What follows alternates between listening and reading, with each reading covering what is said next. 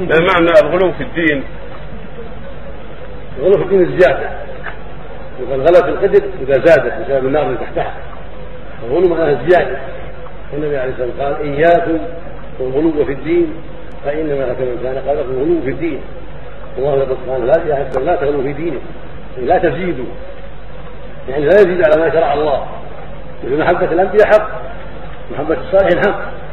إذا زاد في هذا حتى يدعوهم مع الله حتى يدعوهم مع الله حتى يستغيث بهم حتى ينفع هذا غلو هذا غلو نحبهم ونطيع الله جل وعلا بالطاعة التي أمرنا بها ونسأل نهجهم لكن لا نزيد حتى نعودهم مع الله لا.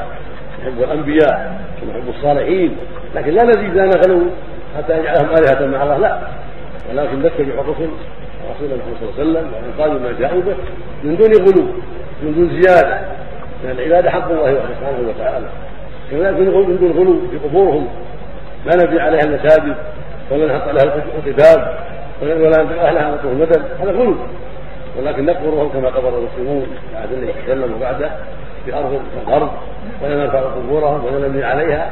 هذا هذا هو الحق في الشرع. إذا زاد على هذا صار غلوا والغلو تارة يكون بدعة.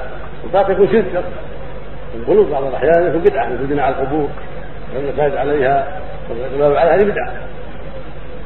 ودعاء من دون الله والاستغاثة بهم ونقول هذا شرك. نسأل الله العافية.